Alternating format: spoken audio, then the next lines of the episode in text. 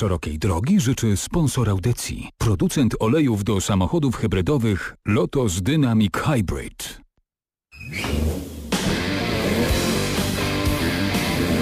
Na trzecim biegu. Magazyn motoryzacyjny w Trójce.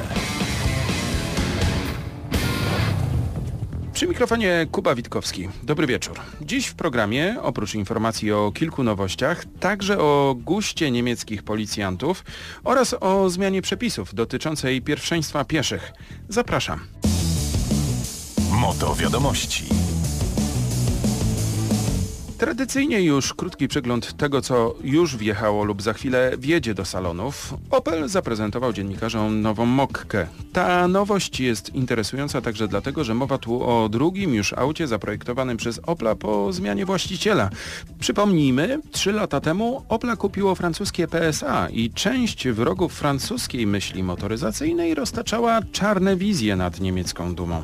A tu proszę, całkiem zgrabnie wyszła ta Mokka.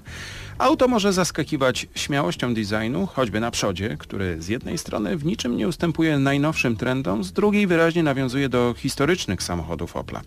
Wnętrze ma być urzeczywistnieniem hasła cyfrowy detoks, ale mam wrażenie, że odnosi się to tylko do obsługi podstawowych funkcji, klimatyzacji czy głośności. A poza tym zero analogowych zegarów, po prostu wskaźniki na ekranach. Auto ma być oferowane w dość szerokiej gamie silników, od benzynowego PureTecha przez diesla na napędzie elektrycznym skończywszy. Druga nowość to Audi. Producent nie ogląda się za siebie i śmiało rozwija segment aut elektrycznych. Już wkrótce bowiem do naszych salonów trafią hybrydowe wersje kompaktowego A3 Sportback. Najbogatsza wersja 45 i teraz uwaga, żebym się nie przejęzyczył, TFSI E będzie miała 245 koni mechanicznych, a na samej elektryce będzie w stanie pokonać nawet 74 km.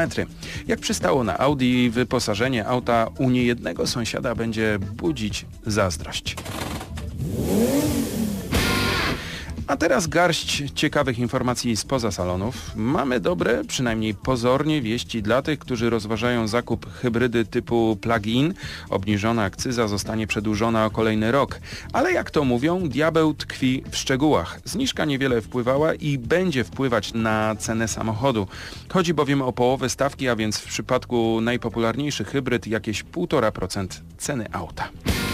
Niemiecka policja wzięła się za tuning, ale nie taki wieś tuning samochodowy, lecz ciężarówkowy. Rzecz miała miejsce na ruchliwej autostradzie A5 pod Frankfurtem. Specjalne patrole policji wyłapywały ciężarówki z nieregulaminowym oświetleniem. Ale jak się okazuje, nie tylko dyskoteka może stać się celem policjantów. Na cenzurowanym są też wszelkiej maści maskotki i proporczyki znajdujące się w kabinie firaneczka na górze przy szybie. Tutaj jakiś proporczyk na środku, tu jakieś tam proporczyki z boku. Kiedyś miałem, ale teraz zdjąłem, bo za duże mandaty właśnie od tego są, nie? A gdzie najbardziej policja goni? Wielka Brytania, no teraz e, właśnie ostatnio też właśnie iż ta Szwajcaria, nie? Niemcy to zależy na którego się trafi. Za niewłaściwe oświetlenie ciężarówki w Niemczech można było zarobić 180 euro mandatu i jeden punkt karny. Ale warto też pamiętać, że i nasi policjanci mają podstawy do wlepienia mandatu za taki tuning. Fani Tesli pod wrażeniem, bo auto zdołało samodzielnie wyprzedzić inny pojazd. Przed elektrykiem na zwykłej drodze poruszała się śmieciarka. W internecie można znaleźć film z całą sytuacją. Let's see, we're in a passing lane and there is a garbage truck. Tesla Model 3 zauważyła przeszkodę. Najpierw kilkukrotnie wychylając się na przeciwny pas ruchu oceniła możliwość wykonania manewru, po czym zrobiła to.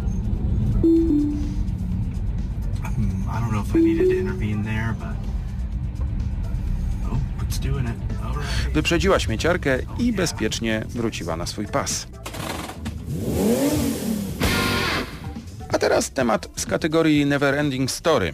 Niesłabnie bowiem import aut używanych, co więcej z danych Instytutu Badań Rynku Motoryzacyjnego SAMAR, za listopad wynika, że jeszcze nigdy średnia wieku tych aut nie była tak wysoka, co w rozmowie ze mną potwierdził Wojciech Drzewiecki, szef tej instytucji. Ten średni wiek nam rośnie i zbliża się powoli do 12 lat. To jest e, rekordowy wynik.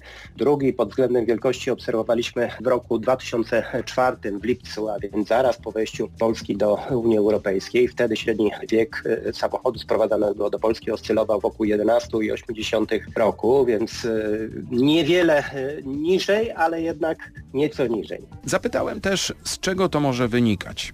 Czasy mamy niepewne. E, nie wiadomo, co się zdarzy, jak będzie wyglądał rynek pracy, czy tą pracę będziemy mieli, czy nie.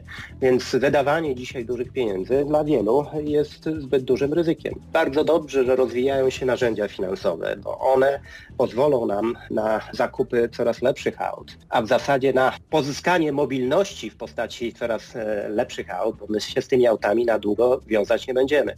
Te okresy e, wynajmu to są okresy 3-4-letnie i pewnie w tym kierunku powoli będziemy szli. Jak Państwo myślą? Pewnie gro tego importu to auta po tak zwanych dzwonach. Większość samochodów sprowadzanych do Polski to są niestety samochody powypadkowe. Nie ma problemu, jeżeli ten wypadek dotyczył stłuczki, e, delikatnej wgniecenia zderzaka czy błotnika i coś, co można łatwo wymienić. Gorzej, e, jeżeli e, mamy do czynienia z autem po wypadku poważnym, które zostało gdzieś pokątnie naprawione, bez trzymania się technologii. Takie auta niestety też się zdarzają na rynku i one wyglądają podobnie jak te auta bo mm, my jesteśmy tutaj naprawdę dobrymi fachowcami, jeżeli chodzi o przygotowanie samochodu do sprzedaży. Zastanawiam się tylko, skąd to wszystko do nas przyjeżdża. W internecie coraz więcej ogłoszeń z takimi właśnie ofertami, ale z dość nieoczywistych kierunków, na przykład z USA. Kierunek amerykański nie jest już kierunkiem egzotycznym. Bardzo dużo aut ze Stanów trafia do Europy. Te auta są e, zdecydowanie tańsze i w bardzo dobrych cenach. Również na rynku polskim takich samochodów dużo się pojawia, chociaż wciąż rynkiem podstawowym, czy na tym naszym źródłem dostaw jest rynek niemiecki. Niemcy, Belgowie, Holendrzy, Francuzi to są rynki, z których ściągamy najwięcej aut. No i oczywiście Stany. Temat tygodnia. W środę projektami zmian w przepisach, które miałyby m.in. zobowiązywać kierowców do przepuszczania pieszych jeszcze przed wejściem na pasy, zajęła się Sejmowa Komisja Infrastruktury. Nie od dziś wiadomo, że nie brak przeciwników takich zmian. E, obawiają się oni, że to sparaliżuje ruch, zwłaszcza w dużych miastach, ale też doprowadzi do wtargnięć pieszych pod koła samochodów. Tak się składa, że jakiś czas temu podobne rozwiązania wprowadziła Litwa. Postanowiliśmy więc sprawdzić, jaki to przyniosło skutek. Litewskie przepisy zostały wprowadzone dokładnie dwa lata temu. Jednak, jak zwraca uwagę Władysław Kondratowicz, ustępujący wiceminister komunikacji Litwy, dyskusja na ten temat trwała dłużej. I ta dyskusja wzbudziła zainteresowanie jak i kierowców, tak i wszystkich e, uczestników ruchu drogowego. Po roku od wprowadzenia nowych przepisów liczba zabitych pieszych na pasach spadła o ponad 20%, wyjaśnia Kondratowicz. 19 rok e, pokazał, że w porównaniu z 17 rokiem e, mamy powyżej 20% mniej wypadków drogowych przed na przejściach i przed przejściami. Wiceminister komunikacji Litwy zwraca też uwagę, że kierowców od początku obowiązywania nowych przepisów nie trzeba było upominać mandatem. Dość szybko zmotoryzowani przyzwyczaili się do tego, żeby ustąpić pierwszeństwa pieszemu. Kierowcy zaczęli uważnie jeździć, zatrzymywać się. Sami, sami piesze oni zrozumieli też, że faktycznie nie można iść nawet nie pogłosiwszy, gdzie z jakiej strony jedzie samochód. Również wilańscy kierowcy, z którymi rozmawiałem, twierdzą, że nie mają większego problemu z przestrzeganiem przepisów. Ten przepis przede wszystkim wpływa na kierowcę, aby zatrzymał się przed przejściem dla pieszych, na którym nie ma sygnalizacji świetlnej, ale nie tylko wpływa też na pieszego, który może mieć pewność, że kierowca zatrzyma się przed przejściem. Ustawa ta zwiększyła poczucie bezpieczeństwa wśród pieszych, ale też poczucie odpowiedzialności zmotoryzowanych, ponieważ wiadomo, że jak zbliżam się do przejścia dla pieszych, to muszę być przygotowana, że ktoś może na nie wejść. Wiceminister komunikacji Władysław Kondratowicz dodaje, że obawy kierowców związane z tym, że przed przejściem dla pieszych zaczną tworzyć się korki, też były nieuzasadnione. Nie ma. Ja myślę, że tu nie jest ważne, jeżeli ten korek i na początku może gdzieś, gdzieś zwiększyć się, ale tu po pierwsze my mówimy o życiu, o życiu człowieka i w tym wypadku to jest najważniejsze. A na koniec warto dodać, że oprócz tych przepisów Litwa jakiś czas temu wprowadziła też zakaz korzystania z telefonów komórkowych na przejściach dla pieszych. Grozi za to mandat w wysokości do 40 euro. Była to relacja Kamila Zalewskiego, korespondenta Polskiego Radia w Wilnie.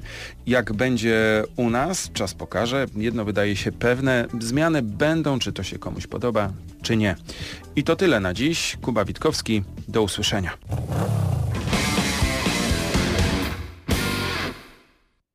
Szerokiej drogi życzył sponsor audycji, producent olejów do samochodów hybrydowych Lotos Dynamic Hybrid.